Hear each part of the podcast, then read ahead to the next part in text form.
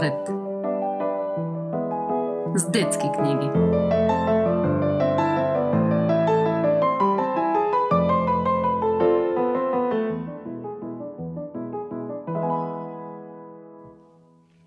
Здравейте! В подкаста на Нов ред търсим качеството в книгите за деца. Тази тема е наистина важна за екипа на Фундация Детски книги, но вярваме, че ще е полезна и на възрастните, които искат да отглеждат читатели по качествен начин. Качеството, надявам се, вече сме се убедили всички, че ни е наистина нужно, но а, темите никога не свършват а, и си говорим с истински специалисти за истински важните неща, а въпросите тук задавам аз, Вал Стоева. Много съм щастлива, че днес отново ми гостува Албена Раленкова, а, която е един от най-добрите редактори на детски книги в България и го твърдя абсолютно а, категорично. А, книгите, по които тя работи, а, с, с тях съм отгледала и двете си деца, и всъщност не съм единствена. Много се радвам, че имам, така, имаме отбор а, почитатели на Албена.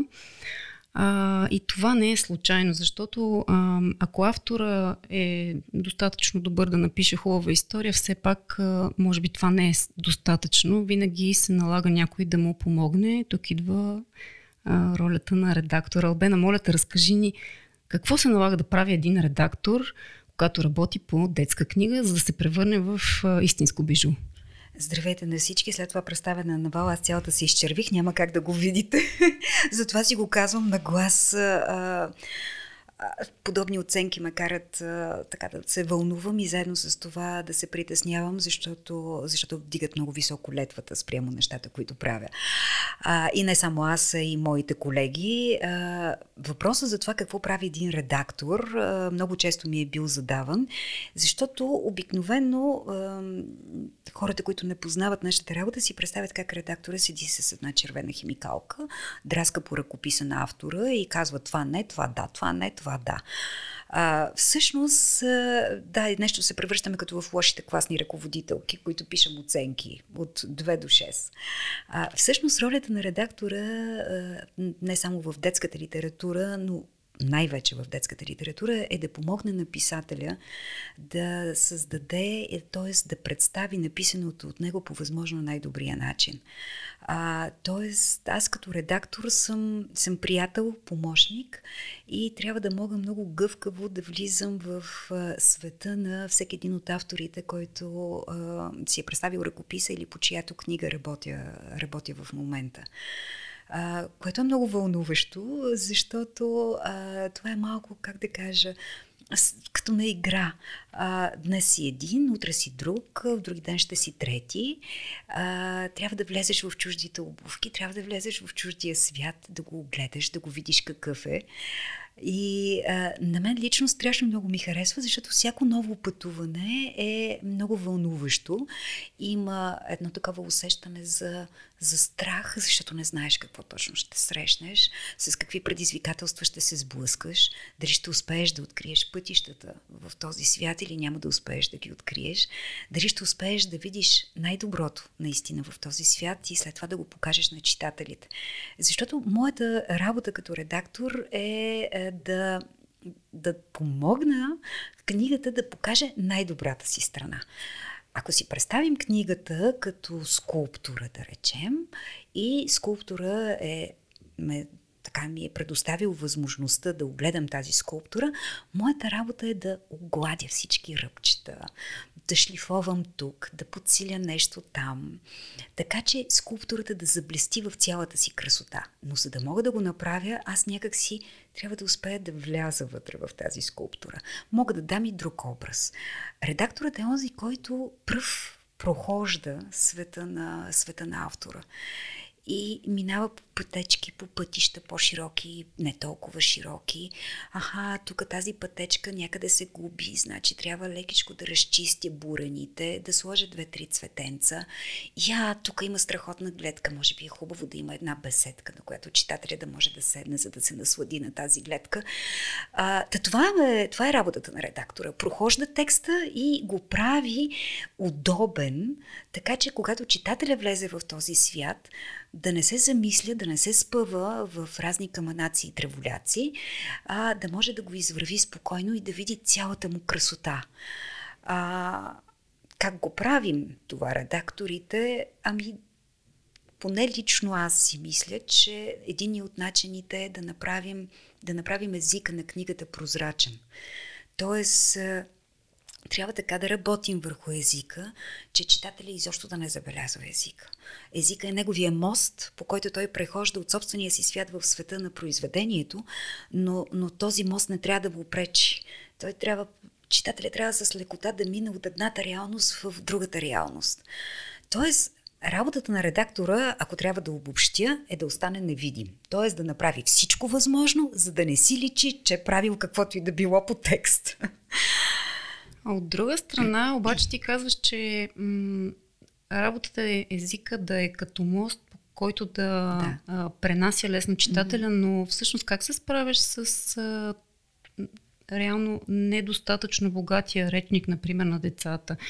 А, какъв е баланса? И въобще търсиш ли такъв баланс, защото в крайна сметка а, писателите понякога пишат много а, сложно или използват доста по-старели думи, а, знаем, че а, нали, това е доста по-лесна тема. Дали трябва да орежем детските книги, така че децата да разбират всичко, или пък все, трябва да са а, така близки до възможно най-старите форми на думите, за да може те да трупат а, речников запас.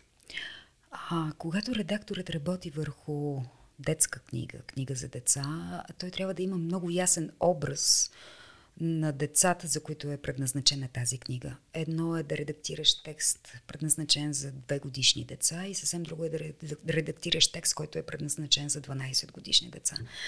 А, ако искаш да се справиш добре с работата си, наистина изключително добре трябва да познаваш а, характерните особености на съответната възрастова група.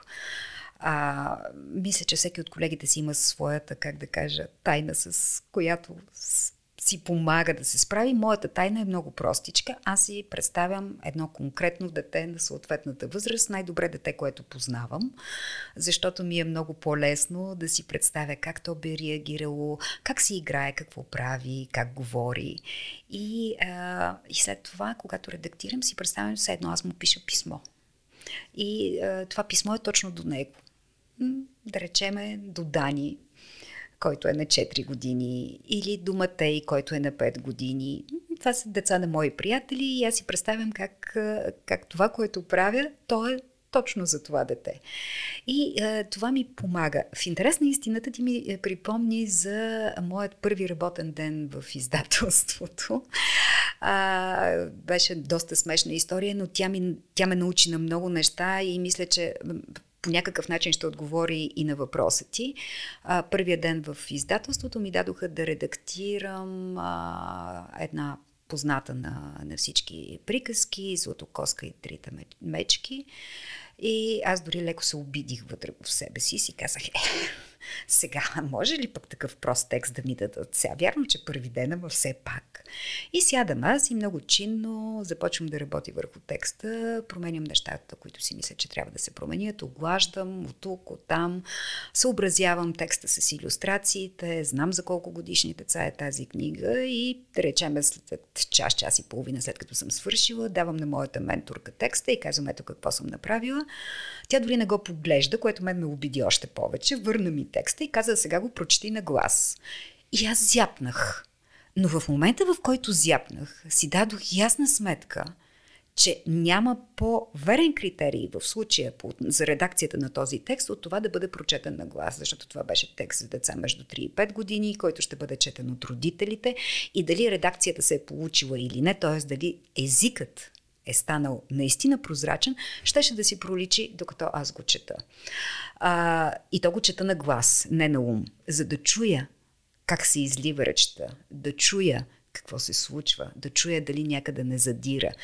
А, това беше много ценен урок, който и до момента си спомня много-много години по-късно и който винаги ми стои като обица на ухото и като една червена лампичка, която ми проблясва, когато работи върху текстове за по-малки деца. А, въпросът за езика в детските книги е много сложен и а, наистина много измерен. А, трябва ли да се адаптира, не трябва ли да се адаптира, колко трябва да е сложен, колко трябва да е прост. Общо взето, аз се опитвам да се ръководя от няколко неща. Езикът не бива да е елементарен. Езикът трябва да помага на децата да, да разширяват езиковото си богатство и речевото си богатство, когато става дума за по-малките. В този смисъл не съм от редакторите, които избягват изцяло употребата на думи, които се употребяват по-рядко, точно обратното. А, смятам, че подобни думи, ако са оправдани в логиката на текста, имат място и има начини по които техният смисъл и тяхното значение може да бъде подсказано на децата и не е задължително да се сложи, да речем, бележка под линия. Когато говориш за текстове, които са писани преди, да речем, 100 години, на език, който в момента защото езикът е живо тяло, той се развива, той се променя. И естествено е, че езикът, който говорим днес, не е езикът, който се е говорил преди 50 години или езика, който се е говорил преди 100 години. Но езикът има за цел да предаде смисъл. И, и този смисъл трябва да бъде запазен, а, като използваме адекватната езикова форма. Тоест, на езика не трябва да се гледа като на нещо самоцелно. Езикът е точно онзи мост, за който ти спомена и който трябва да предаде смисъла. А, в този, от тази гледна точка може би изглежда, че е, подобен тип адапта, адаптации са малко близки до преводите от един език на друг език. Когато ние пренасяме един смисъл т.е. един и същи смисъл от една езикова реалност в друга езикова реалност. И това никак не е лесно, но може би за превода ще си говорим друг път и, и по-подробно. А, така че, естествено е, че текстове, които са написани а, на един език, който вече не е жив, който в някакъв смисъл е останал назад, имат нужда да бъдат вкарани в живият език. Но това трябва да се направи много внимателно, с респект и с уважение към смисъла, който предават. И трябва да запазим този смисъл на всяка цена. Като каза превод, веднага ми изникна образа а, на превода на подигото. Какво мислиш за това? А, моето лично мнение е, че подобни неща трябва да се правят много внимателно и а, не, е, как да кажа, без да се подхожда повърхностно. А, това, че ще сменим една дума с друга дума, която ни звучи по-съвременно, не означава, че сме си свършили работата. Ако не е пренесен смисъла, значи нищо не сме свършили. Но ако сме успели да предадем смисъла на детето тук и сега, това означава, че сме си свършили работата. Така че да променим заптие, да речем, на полицай, не, не върши работа. Защото а, заптие е конкретна историческа реалност. И а, а, тя не може да бъде подменена с друга, защото не са еднотипни нещата.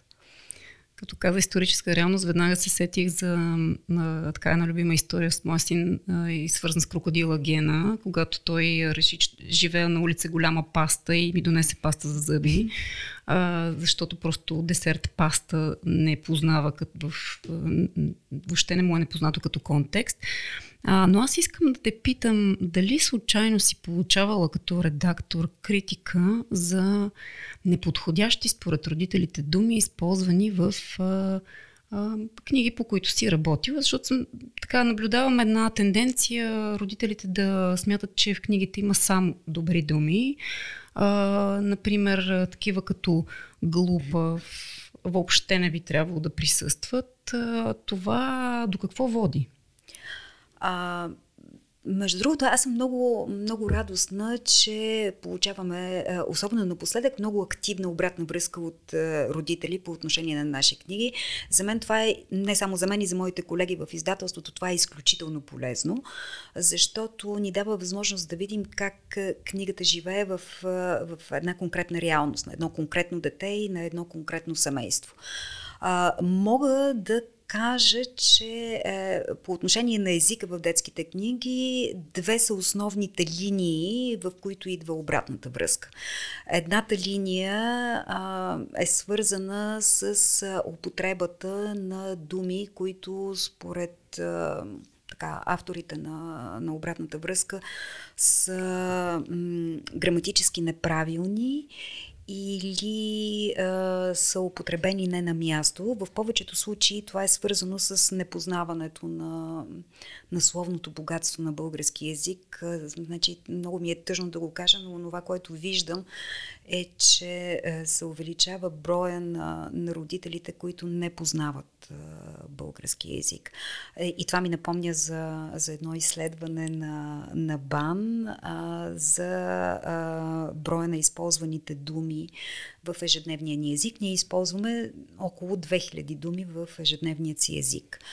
Словното богатство на българският език е над 200 000 думи, което означава, че ние в ежедневната си реч използваме около една стотна от словното богатство.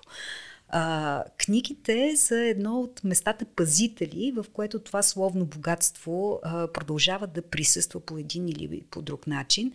И а, така някакси а, ми се ще а, и ние като читатели, и като родители, четящи на децата си, а, все пак да обръщаме внимание на думичките, които са сложени вътре в книгите и а, да не тръгваме веднага да реагираме, че това е дума, която не съществува или дума, която е написана с правописна грешка, а, например, думата възглавка е различна от възглавница. И ако сме употребили думата възглавка в някакъв текст, е, т.е. царя е сложил краката си върху една атлазена възглавка, очевидно сме имали някаква причина да го направим по този начин. А, другата част от а, писмата, които те не са само писма, обратната връзка, която получаваме от родители, то е с много тревога и загриженост по отношение на така, както ти каза, лошите думички, да ги наречем в кавички лошите думи, думички в текста. А, изрази от типа на ти си лош или лоша, а, глупак, тапак, простак, йохохо, например. А, и мога да изброя още много такива а, думи, които притесняват родителите. Сами по себе си тези думи биха били притеснителни, ако са употребени извън контекст. Но а, Думите в детските книги винаги имат определен контекст. А, в, що се отнася до нашите книги, дали там мога да го кажа със сигурност, защото те са минали през, през мен или през колегите ми, а ние сме много стрикни в това отношение. Подобни думи се използват основно и най-вече, когато става въпрос за характеристика на, на героите и на техните постъпки. Характеристиката на един герой в една книга основно идва по три начина. Единият начин е директна характеристика, която автора дава, другата характеристика е през неговите постъпки и действия и третата характеристика е през речта му. И ако имаме герой, който се държи лошо или постъпва лошо, естествено е в речта му да присъстват така наречените в кавички пак лоши думички. И ако а, аз като редактор ги изчистя от а, неговата реч, аз получавам един плосък и неубедителен герой, а, който по нищо не се различава от, а, от останалите герои. А все пак той има някаква характеристика, той постъпва лошо. И аз трябва да покажа, че той постъпва лошо, за да може да има развитие на историята и да се стигне до онзи момент, защото в повечето случаи се стига до този е, момент, в онзи момент, в който героят ще разбере защо е поступил лошо и ще промени поведението си. И е, това, което аз забелязвам също така в тази обратна връзка е, че някакси напоследък все по-рядко се прави разлика между лоша постъпка и а, лош човек или персонаж. Това, че някой постъпва лошо, не означава, че е лош. Всички ние в един или в друг момент в живота си сме постъпвали не съвсем правилно и не съвсем добре. Това не ни прави лоши хора. А, и това е едно послание, което изпра... отправяме към децата си. Да, ние можем да постъпим в някакъв момент неправилно и недобре, но ние имаме шанса и възможността, осъзнавайки това нещо, да се извиним и да поправим сторената грешка. И ако изчистим езика от всичките така наречени лоши думи, ние всъщност не даваме на децата възможност да разберат точно това. И а, даваме един плосък текст сурогат. Така или иначе, децата рано или късно ще се сблъскат с подобни думи. И ми се струва, че е много по-добре е, да, ги, а, да ги видят в реалното действие, отколкото а, да се чудят точно какво означават. И всъщност да знаят, че това върви с определен, определени постъпки. Точно така. Сметка. Точно така. А, че а, няма лоша дума сама по себе си. Лошата дума винаги е знак за нещо. И а, ние трябва да дадем на децата, на децата тази връзка между езика и същността, който този език обозначава. Нито една дума не е сама по себе си. Тя не е балон, който е пуснат ето така в празното. И между другото това, че не употребявам лоши думи, например в ежедневния си език, не означава, че не мога да извърша лоши неща или лоши действия или лоши постъпки. И а, просто трябва да дадем една от функциите на детските книги е да помогне на децата да разберат точно тази връзка между езика, между конкретната дума и същността която тази дума нарича. И тук влизаме в моята любима тема за думите като прожектори, които позволяват на всички нас, големи или малки, да виждаме света около себе си. И колкото повече думи знаем, толкова повече неща около себе си ще виждаме, толкова по-широк ще е света, в който живеем. И само за да дам пример за какво става дума, любимият ми, т.е. аз имам два любими примера в тази посока. Единият е за 50-те думи за сняг в ескимоските езици. Честно казано, нали, аз имам една дума айде, може да са още две-три, които означават сняг, но аз не мога да различа повече от това сняг има, сняг няма. Ескимозите обаче различават 50 вида сняг. И другата ми, другият ми любим пример е за децата в Мадагаскар, които изучават природните науки на френски, а не на местният език. Просто защото местният език няма, няма думи, за понятията, за които си говорим в а, природните науки. Така че, колкото повече думи имаме в езика, толкова повече възможности да видим нещата около себе си имаме. Кажи ми, моля те, за Тези, за думите като балони и за решетката от думи, защото това са едни страхотни примери, които си споделяла в годините и ми се струват важни да ги разкажем пак. Това е просто продължение и детализиране на онова, с което започнахме за думите като прожектори. Всъщност езикът е като една голяма мрежа, която ние наслагваме върху света. Тази мрежа може да бъде с по-големи дубки или с по-малки дубки. Колкото по-голяма е дубката, толкова по-общо е нещото, което виждаме. Значи, моята дума сняг е много голяма а, дупка в мрежата а, спрямо 50-те думи за сняг на, в ескимоският език. Различните езици в света имат различен тип мрежи, които налагат върху света. А, е, можем да направим а, такава връзка и с, с, с английският език. Например, в българският език ние имаме думата чаша, която означава всички видове чаши. Стъклени, порцеланови, направени от метал и така нататък. В английският език обаче ние имаме различни думи. Тоест, там голямата дупка на чаша е разделена на по-малки сегменти.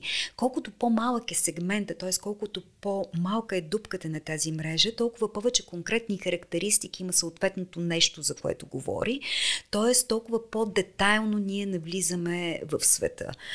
И а, всъщност а, езикът е онази онази наша реалност, която ни позволява да се отнесем към реалността. Когато нямаме дума за нещо, ние не можем да го видим в света. Изглежда много странно, но ако се замислите, ще, ще видите, че е точно така. Когато нямате дума за нещо, вие не го забелязвате. Най-простият начин, по който можете да го видите, да речем, отивате на абсолютно непознато място, отивате за първи път, няма екскурзовод с вас и виждате няколко неща, но обикновено това са неща, които са познати. И след като се върнете тук и се срещнете с други хора, които са били там, но са били с екскурзовод, изведнъж научавате, че там е имало и това, и това, и това, и това, но вие не сте го видели. Не сте го видели, защото не сте имали думите за това. Тоест, не сте... езикът е знание. Не сте имали знанието за това нещо, за да го видите. Затова е много важно да, да обогатяваме езика на децата си колкото се може повече. И тук идваме до въпросните езикови балони, образа с езиковия балон, който също е нещо съвсем естествено. Ако се замислим, всеки един от нас ще го види. Всеки един от нас живее в свой собствен езиков балон. То е определено от нещото, с което се занимава, от семейната среда, от социалната среда и така нататък. И когато децата ни живеят заедно с нас, те живеят в същия този езиков балон, в който живеем ние. Но ти живееш в един езиков балон, аз живея в друг езиков балон, трети живее в трети езиков балон. Тези езикови балони имат някакво пространство, в което, като сечение, в което те влизат като общност. Може би това са унези 2000 думи, за които говори изследването на БАН. Но всъщност езикът е много по-голям от тези езикови балони. И ако искаме да съобразим една детска книга, да се върнем пак към детските книги и да я направим тотално разбираема, то трябва да вземем сечението на езиковите балони на Иван, на Матей, на Алекс, на Виктория, на Кристиян.